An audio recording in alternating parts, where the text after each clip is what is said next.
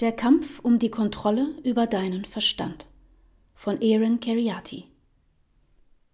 In seinem klassischen dystopischen Roman neunzehnhundertvierundachtzig schrieb George Orwell bekanntlich: Wenn du dir ein Bild von der Zukunft machen willst, dann stell dir ein menschliches Gesicht vor, auf das ein Stiefel eintritt, unaufhörlich.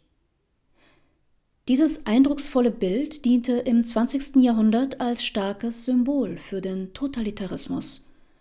Doch wie Kaelen Ford kürzlich feststellte, ist mit dem Aufkommen digitaler Gesundheitspässe im entstehenden biomedizinischen Sicherheitsstaat das neue Symbol totalitärer Unterdrückung, Zitat, kein Stiefel, sondern ein Algorithmus in der Cloud.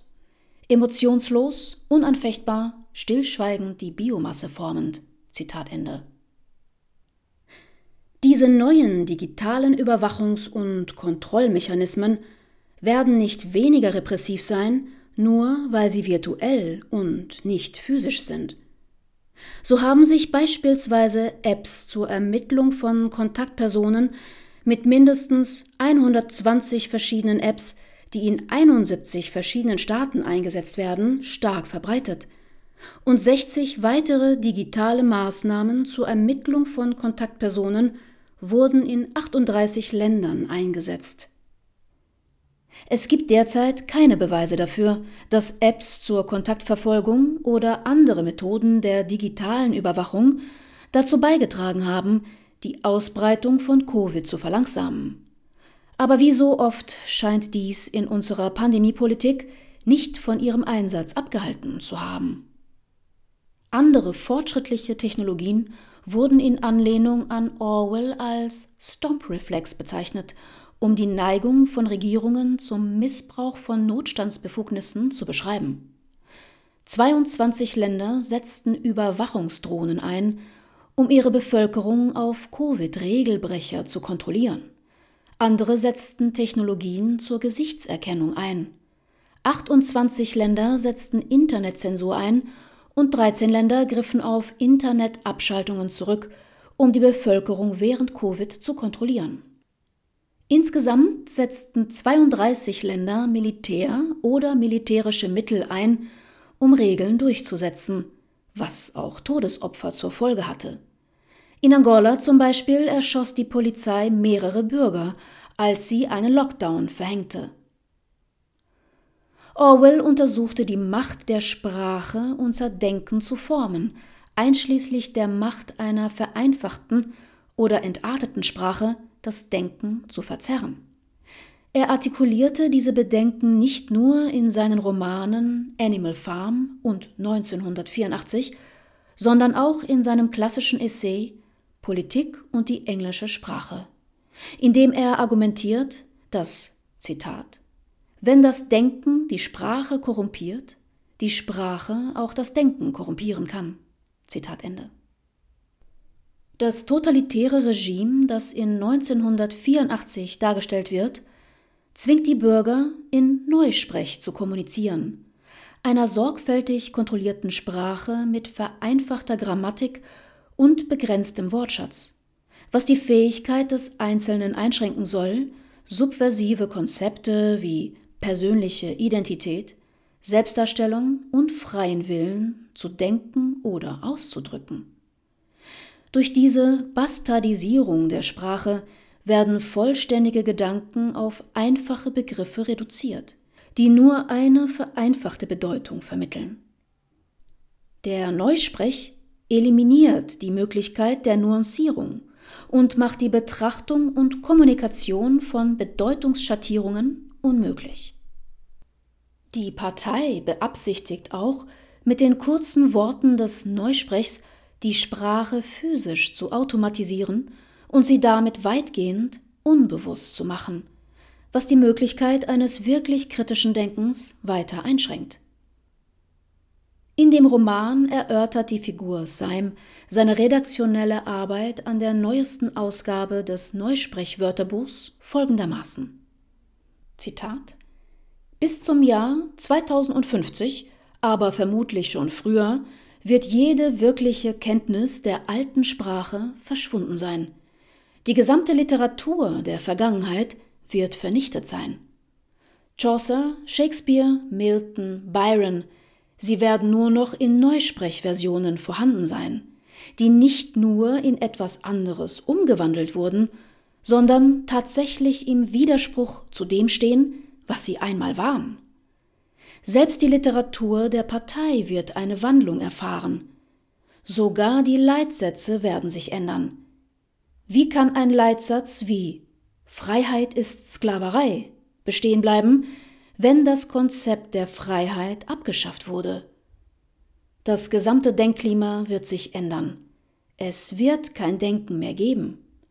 Wenigstens das, was wir heute darunter verstehen. Strenggläubigkeit bedeutet, nicht zu denken, nicht denken zu müssen. Strenggläubigkeit ist Unbewusstheit. Zitat Ende. Während der Pandemie wurden immer wieder verunglimpfende Begriffe verwendet, deren einzige Funktion darin bestand, die Möglichkeit des kritischen Denkens zu unterbinden. Dazu gehörten unter anderem Corona-Leugner, Impfgegner und Verschwörungstheoretiker. Einige Kommentatoren werden dieses Buch und insbesondere dieses Kapitel zweifellos falsch darstellen, indem sie diese und ähnliche Begriffe verwenden, fertige Abkürzungen, die den Kritikern die Mühe ersparen, das Buch zu lesen oder sich kritisch mit meinen Beweisen oder Argumenten auseinanderzusetzen. Ein kurzer Kommentar zu jedem dieser Begriffe kann hilfreich sein, um zu verdeutlichen, wie sie funktionieren. Der erste Begriff, Corona-Leugner, erfordert wenig Aufmerksamkeit. Diejenigen, die diesen Vorwurf gegen jeden Kritiker unserer Pandemiebekämpfung erheben, setzen Covid leichtfertig mit dem Holocaust gleich, was darauf hindeutet, dass der Antisemitismus nach wie vor den Diskurs auf der Rechten wie auf der Linken infiziert. Wir brauchen diesen Satz nicht weiter zu erläutern. Das Epitheton, also der Beiname Impfgegner, mit dem jeder bezeichnet wird, der die Massenimpfkampagne oder die Sicherheit und Wirksamkeit von Covid-Impfstoffen in Frage stellt, dient eher als Gesprächsverhinderer, denn als genau beschreibende Bezeichnung. Wenn ich gefragt werde, ob ich ein Impfgegner sei, weil ich Impfvorschriften in Frage stelle, kann ich nur antworten, dass diese Frage für mich ungefähr so viel Sinn macht wie die Frage: Doktor Kheriaty, sind Sie für oder gegen Medikamente? Die Antwort ist natürlich kontingent und nuanciert. Welche Medikamente, für welchen Patienten oder welche Patientengruppe, unter welchen Umständen und für welche Indikationen? Es gibt eindeutig kein Medikament und auch keinen Impfstoff, der unter allen Umständen und zu jeder Zeit für alle gut ist. In Bezug auf den Begriff Verschwörungstheoretiker stellt der italienische Philosoph Giorgio Agamben fest, dass die wahllose Verwendung des Begriffs von einer erstaunlichen historischen Ignoranz zeugt. Denn jeder, der mit der Geschichte vertraut ist, weiß, dass die Geschichten, die Historiker erzählen, die Handlungen von Einzelpersonen, Gruppen und Fraktionen nachzeichnen und rekonstruieren, die in gemeinsamer Absicht arbeiten, um ihre Ziele mit allen verfügbaren Mitteln zu erreichen. Er nennt drei Beispiele von Tausenden in der Geschichtsschreibung. Im Jahr vierhundertfünfzehn vor Christus setzte der athenische Staatsmann Alkibiades seinen Einfluss und sein Geld ein, um die Athener zu einer Expedition nach Sizilien zu überreden, ein Unterfangen, das katastrophal ausfiel und das Ende der athenischen Vorherrschaft bedeutete. Als Vergeltung heuerten Alkibiades Feinde falsche Zeugen an und verschworen sich gegen ihn, um ihn zum Tode zu verurteilen. siebzehnhundertneunundneunzig brach Napoleon Bonaparte seinen Treueeid auf die Verfassung der Republik, stürzte das Direktorium durch einen Staatsstreich, übernahm die volle Macht und beendete die Revolution. Tage zuvor hatte er sich mit seinen Mitverschwörern getroffen, um ihre Strategie gegen den zu erwartenden Widerstand des Rates der fünfhundert abzustimmen. Näher an unserer Zeit erwähnt Agamben den Marsch von fünfundzwanzigtausend italienischen Faschisten auf Rom im Oktober neunzehnhundertzweiundzwanzig. Im Vorfeld bereitete Mussolini den Marsch mit drei Kollaborateuren vor und knüpfte Kontakte mit den Ministerpräsidenten und einflussreichen Persönlichkeiten aus der Geschäftswelt.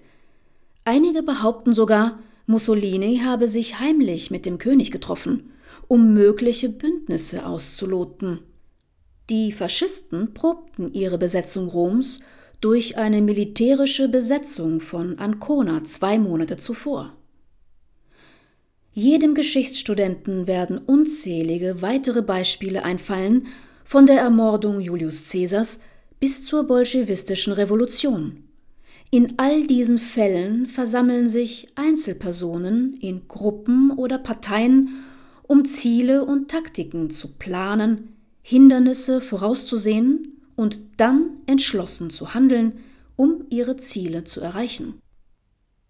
Agamben räumt ein, dass dies nicht bedeutet, dass es immer notwendig ist, auf Verschwörungen zurückzugreifen, um historische Ereignisse zu erklären. Zitat: Aber jeder, der einen Historiker, der versucht, die Verschwörungen, die solche Ereignisse ausgelöst haben, im Detail zu rekonstruieren, als Verschwörungstheoretiker bezeichnen würde, würde mit Sicherheit seine eigene Ignoranz, wenn nicht gar Idiotie, demonstrieren. Zitat Ende. Jeder, der zweitausendneunzehn von The Great Reset sprach, wurde beschuldigt, einer Verschwörungstheorie anzuhängen, bis der Gründer und Vorstandsvorsitzende des Weltwirtschaftsforums, Klaus Schwab, im Jahr zweitausendzwanzig ein Buch veröffentlichte, in dem er die Agenda des Weltwirtschaftsforums mit dem hilfreichen Titel Covid neunzehn – The Great Reset darlegte. Nach neuen Enthüllungen über die Laborleck-Hypothese, die Finanzierung der Gain-of-Function-Forschung am Wuhan Institute of Virology durch die U S A, vorsätzlich unterdrückte Fragen der Impfstoffsicherheit sowie koordinierte Medienzensur und staatliche Hetzkampagnen gegen Andersdenkende, scheint der Unterschied zwischen einer Verschwörungstheorie und einer glaubwürdigen Nachricht nur etwa sechs Monate zu betragen.